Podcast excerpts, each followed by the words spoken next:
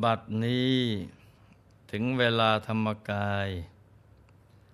คือเวลาปฏิบัติธรรม เพื่อให้เข้าถึงพระธรรมกาย ซึ่งมีอยู่ในตัวของพวกเราทุกๆคน เป็นที่พึ่งที่ระลึกอันสูงสุดของพวกเราทั้งหลาย สิ่งอื่นที่จะเป็นที่พึ่งที่ระลึก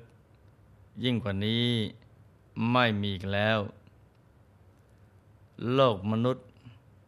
เป็นดินแดนแห่งการสร้างบุญและบาป ก็แล้วแต่ว่าใครจะรู้จักใช้ชีวิต ให้ดำเนินอยู่บนเส้นทางใด ถ้าเลือกสร้างบุญ ก็สามารถสร้างบุญบารมีได้ดีที่สุด หากประมาทพลาดพลั้งไปสร้างบาป ก็จะเป็นบาปติดตัวไป แต่สำหรับการเกิดมาของพวกเรานักสร้างบารมีทั้งหลาย ต้องใช้ชีวิตในแต่ละวันให้ผ่านไปอย่างมีคุณค่า เหมือนชีวิตของพระบรมโพธิสัตว์ ที่ท่านเกิดมาสร้างบารมีอย่างเดียว เราก็ต้องเลือกดำรงชีวิตให้ถูกต้องร่องรอยด้วยการสร้างบุญบารมี เดินตามรอยบาทของพระบรมศาสดา ต่อจากนี้ไป ขอเชิญทุกท่าน นั่งหลับตา เจริญสมาธิภาวนากันนะจ๊ะ ให้นั่งขัดสมาธิโดยเอาขาขวา ทับขาซ้าย มือขวา ทับมือซ้าย ให้นิ้วชี้ ของมือข้างขวา จะหลดนิ้วหัวแม่มือข้างซ้าย วางไว้บนหน้าตัก พอสบายสบาย หลับตาของเราเบาๆ หลับตาข้อลูก พอสบายๆคล้ายกับ เรานอนหลับ อย่าไปบีบหัวตา อย่ากดลูกในตา ให้หลับตาพอสบาย ๆ นะจ๊ะ จากนั้นก็ขยับเนื้อขยับตัวของเราให้ดีกักคะเนให้เลือดลมในตัวของเรา เดินได้สะดวก เราจะได้ไม่ปวดไม่เมื่อย ให้กล้ามเนื้อทุกส่วนผ่อนคลายให้หมด แล้วก็ทำใจของเราให้ปลอดโปร่ง แช่มชื่น ให้สะอาด บริสุทธิ์ผ่องใส นึกน้อมใจของเรา มาหยุดนิ่ง อยู่ที่ศูนย์กลางกาย ฐานที่เจ็ดซึ่งเป็นฐานที่ตั้งถาวรของใจ ฐานที่เจ็ดนี้เนี่ยอยู่ที่ไหน สมมุติว่า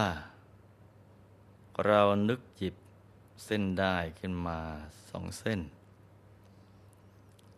นำมาขึงให้ตึง เส้นหนึ่ง จากสะดือ ทะลุไปด้านหลัง อีกเส้นหนึ่ง จากด้านขวา ทะลุไปด้านซ้าย ให้เส้นได้ทั้งสอง ตัดกันเป็นกากบาท จุด ตัดเล็กเท่ากับปลายเข็ม เหนือจุดตัดนี้ขึ้นมาสองนิ้วมือ ตรงนี้เรียกว่า ศูนย์กลางกายฐานที่เจ็ดซึ่งเป็นจุดกำเนิด ที่มันเกิดขึ้นของพระรัตนตรัย ให้กำหนดบริกรรมนิมิตขึ้นมาในใจ เป็นดวงแก้ว กลมใสบริสุทธิ์ ประดุดเพชรลูก ที่เจรไนแล้ว ไม่มีขีดข่วน คล้ายขนแมว โตเท่ากับแก้วตาของเรา กำหนดก็คือการนึก อย่างเบา ๆ สบาย ๆ ใจเย็น ๆ ว่าที่ตรงศูนย์กลางกายฐานที่เจ็ด มีดวงแก้วใสบริสุทธิ์ ตั้งอยู่ที่ตรงนี้ พร้อมกับบริกรรมภาวนาในใจว่า สัมมาอรหัง สัมมาอรหัง สัมมาอรหัง โดยเสียงของคำภาวนา ดังออกมาจากจุดกึ่งกลางของดวงแก้ว ภาวนาอย่างนี้นะไปเรื่อย ๆ จนกว่า ใจจะหยุดนิ่ง มีวาระแห่งภาสิทธิ์ที่ปรากฏอยู่ใน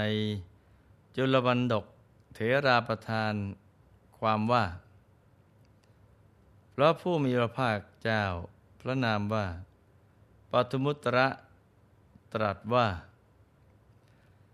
ดาบทใดได้ประคองฉัดดอกบัวให้แก่เรา เราจักพยากรณ์ดาบทนั้น ท่านทั้งหลายจงฟังเรากล่าว ดาบทนี้เนะ่ยจากเสวยเทวราชสมบัติอยู่ตลอด 25 กับ แล้วจากเป็นพระเจ้าจากักรพรรดิ34 ครั้ง จะท่องเที่ยวในกำเนิดใดๆ คือความเป็นเทวดาหรือมนุษย์ ในกำเนิดนั้น ๆจากทรงไว้ซึ่งดอกปทุม อันตั้งอยู่ในอากาศ บุญที่ทำไว้กับพระพุทธเจ้านะมีอานิสงส์ใหญ่ทีเดียว เป็นประดุจแก้วสารพัดนึก สามารถที่อำนวยประโยชน์สุข ให้แก่ผู้เป็นเจ้าของบุญได้ และผู้ที่มีบุญมาก บุญก็จะปรุงแต่งให้ได้สมปรารถนาในทุกสิ่งได้ในสิ่งที่บุคคลทั้งหลายไม่ได้ อย่างที่เราได้ บุญจะมีผลต่อชีวิต ซึ่งแต่ละชีวิตต่างก็มีเรื่องราวที่มาที่ไป โดยมีบุญกรรมทำแต่ง นับตั้งแต่พบชาติแรก ๆ ที่ได้อัตภาพเป็นมนุษย์ เวียนว่ายตายเกิดมันนับพบนับชาติไม่ถ้วน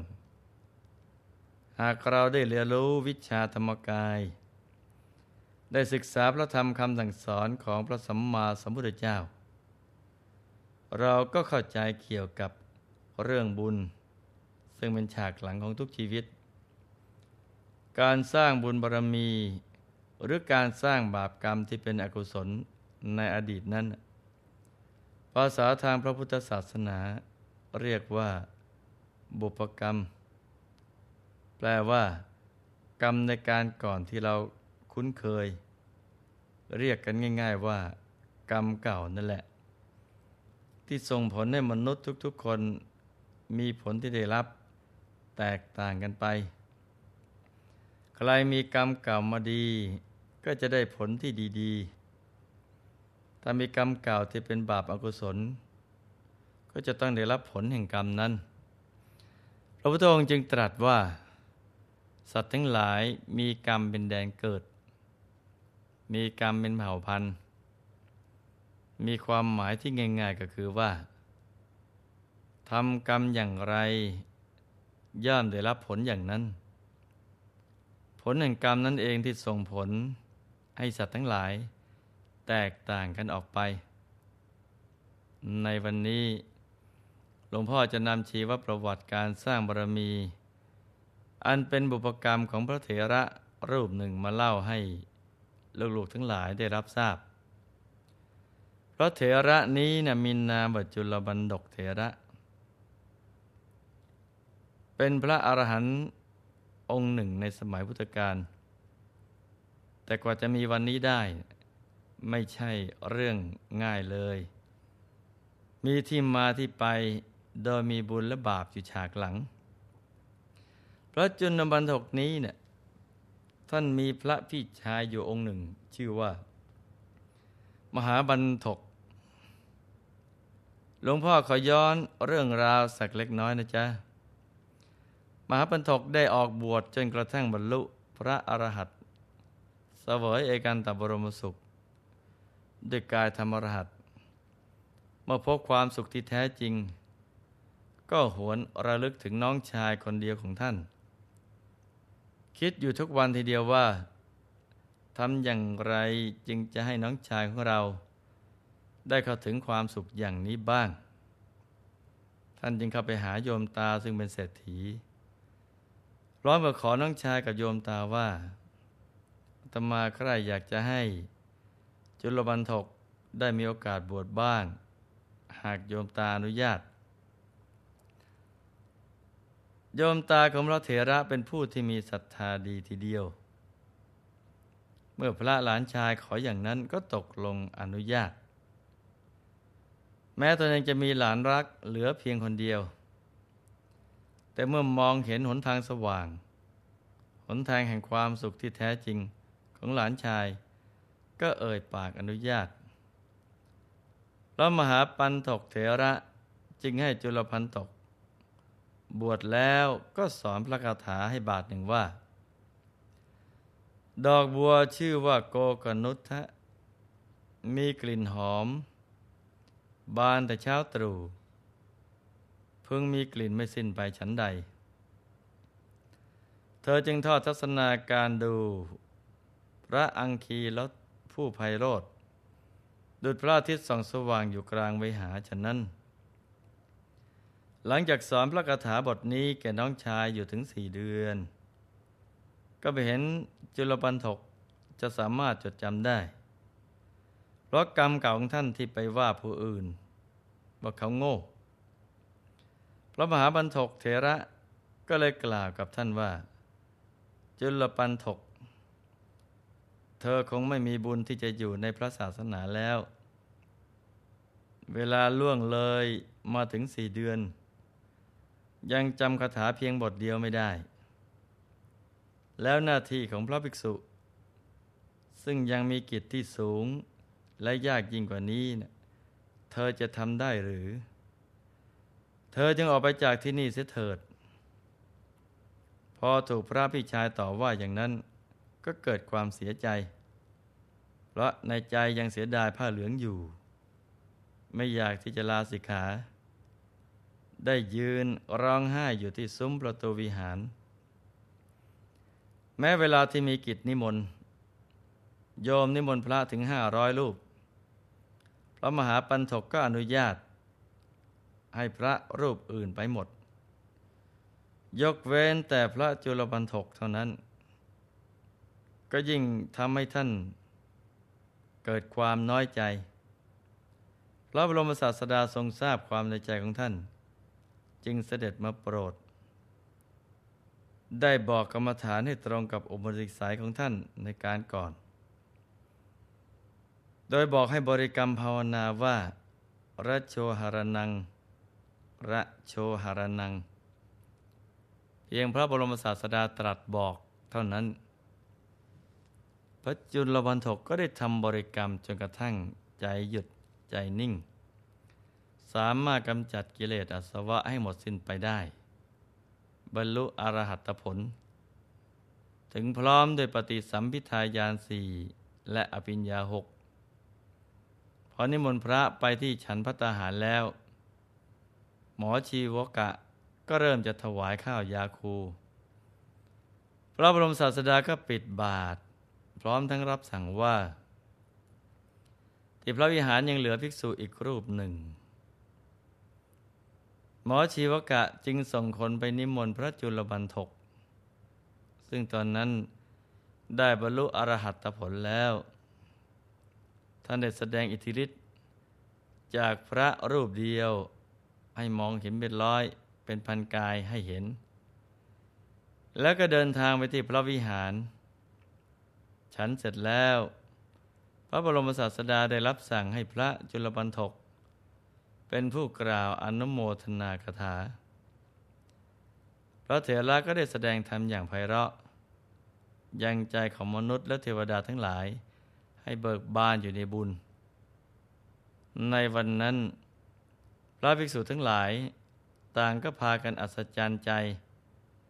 ในการเปลี่ยนแปลงอย่างใหญ่หลวงของพระจุลปันทก ต่างก็พากันวิพากษ์วิจารณ์ว่า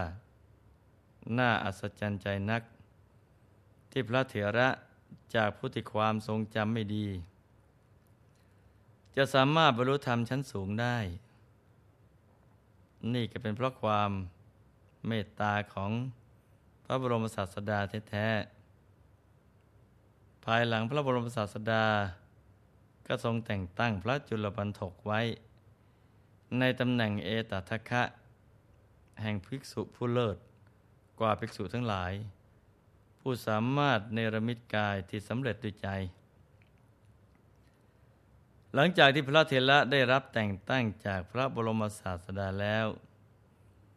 ท่านก็ได้ระลึกย้อนหลังถึงบุพกรรม ที่ท่านได้ทำมาในอดีตชาติ ก็ได้พบว่ามีอยู่พบชาติหนึ่ง ในสมัยของพระสัมมาสัมพุทธเจ้า พระนามว่าปัทมุตระ ตัวของท่านเองได้เกิดเป็นดาบท อาศัยอยู่ที่ป่าหิมพาน ครั้งนั้น พระผู้มีพระภาคเจ้า เสด็จหลีกออกจากหมู่ภิกษุ ทรงจาริกไปเพียงพระองค์เดียวตามลำพัง เสด็จเข้าไปยังที่สงัด อาศัยอยู่ที่ป่าหิมพาน ใกล้อาสมของดาบท ดาบทเห็นพระผู้มีพระภาคเจ้า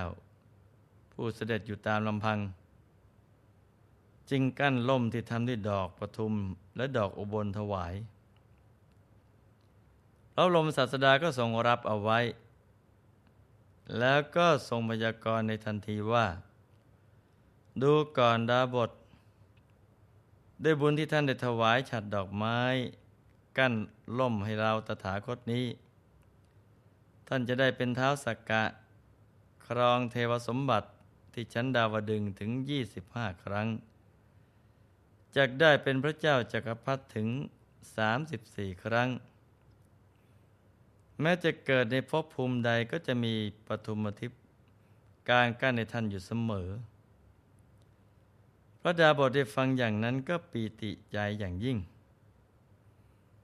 นับตั้งแต่พบชาตินั้นท่านก็ได้บรรลุผลที่พระบรมศาสดาพ ยากรณ์ไว้ทุกประการ เห็นไหมจ๊ะ ว่าบุญกุศลที่เราได้ทำกรรมที่เราสร้าง ไม่ได้สูญหายไปไหนเลย กลับกลายเป็นบุพกรรมที่คอยเกื้อหนุน หรือฉุดเราอยู่ตลอดเวลา ดังเช่น บุพกรรมของพระจุลบันทกเถระท่านอาศัยบุญที่ทำเอาไว้ดีแล้วในอดีต ทำให้พลิกผันวิถีชีวิต จากปุถุชนผู้ท่องจำคำสอนไม่ได้ แม้เพียงบทเดียว กลับกลายมาเป็นพระอริยบุคคล ผู้มีฤทธิ์มีเดชมีอนุภาพ สามารถปฏิหารกายได้เป็นพันๆกายคำว่าบุญนี่มีอนุภาพมากมายถึงเพียงนี้ทีเดียวนะจ๊ะ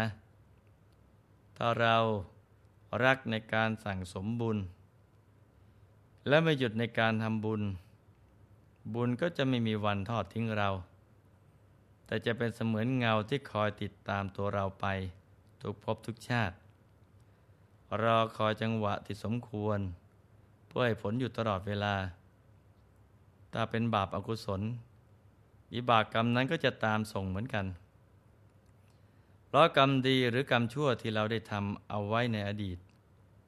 จะมีอิทธิพลต่อตัวเราในปัจจุบัน แล้วถ้าหากพบชาตินี้ เราสั่งสมแต่บุญกันล้วนๆ บุญนี้ก็จะไปมีอิทธิพลส่งผลให้เรามีความสุข ความเจริญในอนาคตบดายที่เรามีธรรมจักขุมองย้อนระลึกกลับไปในอดีต ถ้าเราทำแต่บุญ เมื่อนนั้น มหาปิติก็จะบังเกิดขึ้น ภาพดีๆก็จะเกิดขึ้นมา ฉะนั้นให้ตั้งใจสร้างแต่บุญกันอย่างเดียว สร้างให้เต็มที่กันทุกคนนะจ๊ะ ในที่สุดนี้หลวงพ่อขออำนวยพร ให้ทุกท่าน มีแต่ความสุข ความเจริญ ให้ประสบความสำเร็จในชีวิต ในธุรกิจการงานและสิ่งที่พึงปรารถนา ให้เป็นมหาเศรษฐีผู้ใจบุญค้ำจุนพระพุทธศาสนา มีมหาสมบัติจักรพรรดิสมบัติอัศจรรย์ทันใช้สร้างบารมีในชาตินี้บังเกิดขึ้น ให้เป็นยอดนักสร้างบารมีที่ดี ให้ครอบครัวอยู่เย็นเป็นสุข เป็นครอบครัวแก้ว ครอบครัวธรรมกาย ครอบครัวตัวอย่างของโลก ให้มีดวงปัญญาสว่างสวัย เข้าถึงพระธรรมกายได้โดยง่าย โดยเร็วพรัน จงทุกท่านเทิน